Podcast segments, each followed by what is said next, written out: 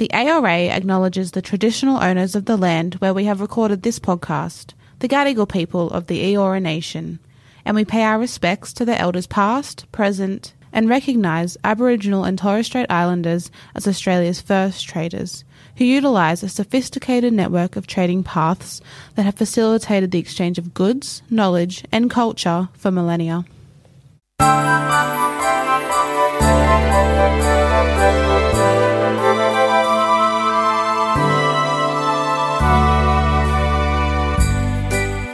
I'm Paul Zahra, and welcome to a special Christmas episode of Retail Therapy. The holidays are fast approaching, and retailers are in preparation mode for the Christmas shopping rush. There's a bit more uncertainty for the industry this year as Australians continue to feel the crunch of the cost of living crisis, whilst retailers feel the crunch of the cost of doing business crisis. So today we'll be discussing what's in store for retailers, consumers, and how spending may be shaping up. Joining me for some retail therapy is Craig Woolford. Craig is a senior retail analyst in the consumer sector at MST Marquee and one of the most knowledgeable voices in Australian retail. Craig is going to share the latest consumer trends and his insights for retailers what, and what they can expect during this all important time. Craig, welcome. Welcome, Paul. It's good to speak with you. Now, Craig, what's on your Christmas gift list this year? Yeah, look, it's a, it's getting close, isn't it? And we've got to think about these gifts. Uh, if I was talking to my better half or others around me, I've really enjoyed running this year, so I definitely would like a, a new fitness watch. Uh, definitely keeps me both healthy and, and tracking my running efforts. Good. Um, and also also looking forward to a great feast with the family on Christmas Day. Uh, always fun to get together and, and settle down. Well, just make sure that your um your better half gets to listen to this podcast ahead of the, the Christmas shopping period, so she'll be able to do all the get you get both those um, items ticked off for you. So we're going to get stuck into this. Can you provide um, first up your take on of the retail industry's performance throughout the year this year? It's been certainly a bit of a roller coaster ride, but um, uh, have there been any notable trends or challenges that have emerged, and how will that reflect on Christmas trading? Do you think? Look, it's been a it's been a year of slowdown, um, and it actually has been quite a graduated, uh, consistent slowdown. It's unfortunate because it means times are tougher for, for all retailers. But we started the year at five to six percent growth, uh, which is slightly above trend. And as we look forward and, and you know, look at current months, we're trending at one to two percent growth. Uh, to give you context, the long term average of five, and it's been tougher for a lot of the non food retailers. Uh, the categories there, like some of the uh, household goods categories and the like, have seen meaningful declines in sales. Uh, the other factor that I'm finding, finding quite fascinating is the non-food uh, online sales. It's only returned or recovered to low single-digit growth. Uh, certainly had a year of correction in 2022 as, as lockdowns um, became a thing of the past, but it is still quite weak in terms of sales trends at the moment. Um, I would say that I still look at, and it feels very long dated, I still look at how growth has trended from 2019 right through to today, and those trends are still quite encouraging. So, you know, broadly speaking, retail's held up well, but it is getting tougher and tougher. Now, you just touched on that sort of freedom spending that we that did impact um, uh, the retail industry in such a positive way. We've had two record Christmases, actually, to be frank. Um, but w- where do you think people uh, spoil themselves after the difficulties of the pandemic? It, it's looking somewhat different this year, to say the least. What, what are you expecting from Christmas this year from a retail performance? Yeah, I think the yeah the key Christmas trading period these days kicks off early November with some of the promotional events and Black Friday, and then obviously the Christmas promotions through December and, and Boxing Day clearance. So, yeah, it's a long season. Um, I would start out off, and it's really important the retailers uh, take heed of this. C- consumers want to spend money. Uh, there is a lot of media headlines about how tough consumer certain consumer demographics are doing it, and yes, it is difficult. But consumers are out there spending money some of the challenge that retailers faced for the last 12 months has been uh, a switch of spend towards, for example, offshore holidays, and, and that's got to really, uh, you know, mm. wash its way through, and, and is having an impact on retail. But you know, retail could participate in that. Uh, you know, have you got the right sort of uh, range that actually can help people have a great holiday overseas. Uh, it's it's certainly a challenge. Um, and yeah, you're right. It's a big hurdle. Uh, that's going to be the, the main issue here is that we had some revenge spending, some return to normalisation through 2022 and, and even 21, November and December were largely free of lockdowns. And so that means they're very high hurdles for retailers to, to leap over this year. Now, you, you touched on the pandemic. It has ended, of course, but there are.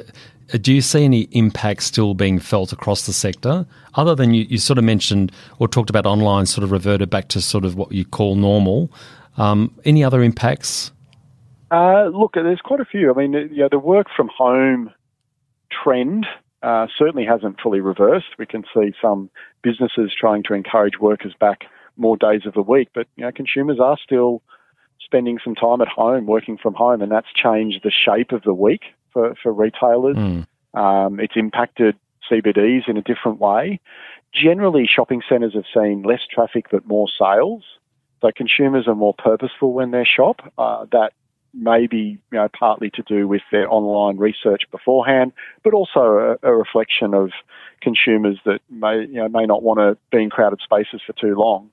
Um, you know, the pandemic, the, the ending of the pandemic has also led to a recovery. This is a positive, a, a, big recovery in the number of people in the country. We've got reasonably strong population growth thanks to net migration, as well as a recovery of students and um, working holiday visas. So there's a lot more people to be fed and to be clothed and to spend time um, here in Australia at Christmas. So still quite a positive uh, backdrop there. Yeah, you raised some good points there. Now,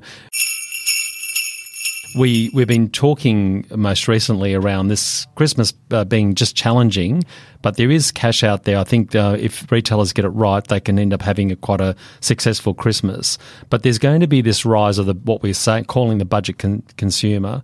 Um, and they're going to be looking for value. Now, what insights um, do you have for, for how brands can connect with and win over the cost conscious consumer leading into this all important trading period? The um, what we're seeing with consumers at the moment is they're very purposeful when they shop, which may mean trading down to a cheaper brand, but in many cases, the feedback we hear from both retailers and suppliers at the moment is a consumer that's focused on a fixed dollar budget. So that means sometimes they're happy to buy a brand because that's their preference, but they want to buy a smaller pack size or a you know convenient way of economising that weekly budget that they might have or the you know the amount they want to spend on gifts mm. this Christmas. So I think having the right product range, not just in terms of value because it's a you know frankly a lower quality or a lower cost item, but also maybe it's the size and the packaging of that product that may help. Um, help that budget budget conscious shopper. So, sort of hitting those key retail price points will be important. Yeah, well, yes, we're absolutely we're hearing that. Now, what are some of the key consumer behaviour changes or shifts you've observed in recent years during the holiday shopping season? Uh, and maybe how are retailers adjusting their strategies to accommodate these changes? Certainly, the, the ba- major debate is, is obviously the adoption of Black Friday and November based promotional events that have become quite large for Australian retail. Still not as big as it is in the US, but it seems to be heading that way. Both the UK and Australia have adopted a lot of those promotional events from the US um, and you know, some retailers were reluctant. I'm, I'm going back five years now uh, to embrace an event like Black Friday. It has no real connotation here in Australia, mm. but um, nevertheless, more and more retailers are gearing up for that promotional event. Uh, suppliers are lining up in terms of the product availability, and so you will see more sales pre-Christmas. As uh, some people put it, a bit of a cliche that uh, you know, Black Friday and the, the pre-Christmas promotions are for the family or the gifting, and um, Boxing Day and you know post-Christmas events are for yourself. It's good. That's one of my cliches, Craig. So I'm glad you're repeating it back to me. So it's good. must, have been a wise man who said well, that. Well, no, no, hilarious, but it's it's good to hear. But that's the way I would describe it as well. I think. Um, uh, do you, do you have any forecast for Black Friday? Look, we don't forecast a particular Black Friday. We tend to look at some of the monthly forecasts and even month single months can be you know, fraught with all sorts of noise because of either weather patterns or, or other um, you know, movements of events and number of Saturdays, etc. Anyway, we, we, are seeing a, a, real challenge this November. We, we do think it's going to be tough for retailers to deliver decent sales results. in terms of year-on-year growth for the month of November. So, you know, we're pro- we could go backwards slightly, particularly for non-food retail categories. Um, the thing that's making me hesitate to be too, uh, I guess, dogmatic on the view about November is because we're hearing and seeing retailers and suppliers plan for a, quite a large Black Friday. It is going to feel more promotional. There's going to be more mm. stock available. There's going to be more communication of those promotional events. So, if November proves to be, you know, in the small, low single-digit positive territory, I think the risk then becomes that it takes away from December sales. Yeah. Now, look, Craig, I'm not a betting man, but I think that's what's going to happen. I do think we will be releasing our Black Friday um, forecasts with in conjunction with Roy Morgan soon. Uh, but at the time of recording this podcast, we don't know that information. But I do think there'll be certainly um, people will be looking for deals. They'll be looking for value. I think Black Friday and this, the retailers will be better stocked this year. Um, uh, and I think we'll end up with a big Black Friday. I think the key question here is I think you've nailed on the head is there's probably a greater propensity to bring sales forward. So it's better banking as much as you can in November, ready for, and then dealing with December. I think that's always been the main aim. Um, but it'll be interesting. It's certainly interesting times ahead. Yeah, absolutely. It's going to be a um, it's going to be a tricky one for retailers to interpret and to really hold their nerve um, this this Christmas period. Now, from a category standpoint, which categories do you think will fare better or worse this Christmas? We've obviously seen household goods spending decline, which you mentioned, uh, for many months now. It's been, I think, about nine consecutive months. Will that continue? Yeah, unfortunately, we're probably in that zone where the trends that we have observed, as you point out, you know, those electronics, furniture, hardware are going to do it toughest. Um, we are seeing quite a notable slowdown in, in fashion. Uh, department stores, including the, the discount department stores, seem to be holding up a little bit better at the moment. Uh, you know, some of those uh, more value-oriented discount department stores obviously do have um, offer some great value and mm. uh, popular destinations for Christmas sales. So yeah, the the categories that look like they're going to do it the toughest. Um, you know, furniture's not that big around Christmas, but it could be a really tough time for the furniture category. I'll be interested to see how um, you know categories like recreational goods, which had been very strong and you know domestic holidays over index. We did a lot of uh, I guess acti- outdoor activities while we were in lockdown. Uh, that category is lapping a very high number, uh, but it does still look like there's that desire to get out and about and see Australia and spend time outdoors with either your friends or, or others. So that category looks like it's going to do reasonably well. Yeah. And then we're seeing fashion that's you know, close to flat. Um, what we're also seeing just on the food side, we haven't spent much time talking about that, but we, we, we could see you know, a reasonably festive season for cafes, restaurants, and the like. People uh, this year may choose to let someone else do the cooking. Uh, we've, seen a, a, resilience in dining out that's lasted, you know, right through this year and, and may continue through to Christmas. Well, be interesting one to watch because it's the only area I think in our conversations where there's a disconnect because the work we've done with Roy Morgan shows hospitality uh, in decline. The uh, going into the Christmas period. So it'll be an interesting uh, place to watch. And I'm, I just wondering that, and I think I've asked this uh, of you before, whether it's more the quick service restaurants that do provide really good value when you think about uh, uh, food and, and, entertaining versus the uh, the restaurant end. Um, but you've got a different view, I think. Yeah, no, we're seeing, you know, casual dining. I wouldn't say the, the top end white tablecloth is the one that's really winning, but, um, you know, casual dining, weekend occasions, breakfasts, um, you know, they're all seeing greater occasions. And it, it is, it does diverge by geography. Um, some areas of Australia over indexed through domestic holidays back in uh, 2022 and 21. Um, think of some of the Queensland destinations or, or, Victorian destinations that we might go to. Yeah, they're, they're, they're suffering a little bit more, but mm. uh, generally there is a desire to you know dine, dine out, and that's remained quite resilient for, for quite some time. Yeah, well, let, let's hope so. Let's hope so. Now, when it comes to as a good indicator going into Christmas is understanding the retail community's um, uh, propensity, desire, plans for hiring, because this is a really major intake of usually casuals uh, being employed to prepare for this all important Christmas trading period. What, what, are you hearing? I mean, what strategies do you think retailers can use to attract and retain seasonal workers during this um, during this time? Yeah, it's always you know such a, a big hiring blitz that retailers have to employ given the, the spike in sales around Christmas.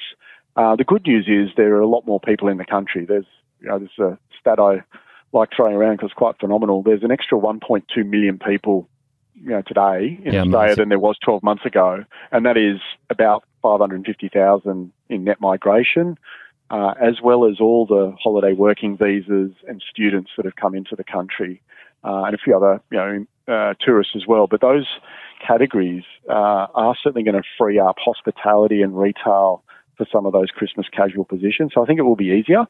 Uh, to your second point, though, on retaining talent and you know the best of those seasonal workers, making them, you know, ensuring that, that they see retail as a career opportunity.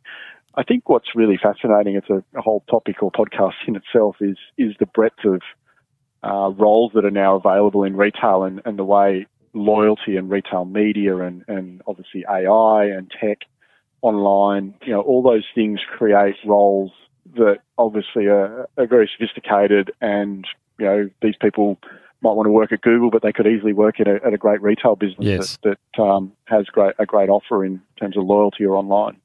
You, you raised some good, really good points there, and that certainly will be a, could be a future podcast series just on retail as a career because there's lots of great opportunities. So we'll note note that. We'll get you on the editorial team real quick, Craig. Um, whilst we're talking about loyalty, let's move on to um, we talked about employment lo- employee loyalty, but let's talk about customer loyalty. What role do you think loyalty programs do play at this time of the year, and you know what what customer retention strategy do you see retailers as being best in practice uh, employing? Look, yeah, there's a lot of re- there's a lot of loyalty programs, and you know, retailers are pretty good at communicating with those loyalty program members. Um, the two things that stand out is how refined a retailer can get around that personalisation of the offer. Um, you know, can you get down to one to one, where the offer is highly relevant to that consumer and and clearly going to convert into a transaction? That is possible, but it does require a fair bit of sophistication. The other thing we're seeing in offshore markets and started to see here in Australia is is what's termed member pricing. Uh, so there's promotions that are available, and it's you know, very well ticketed for loyalty card holders.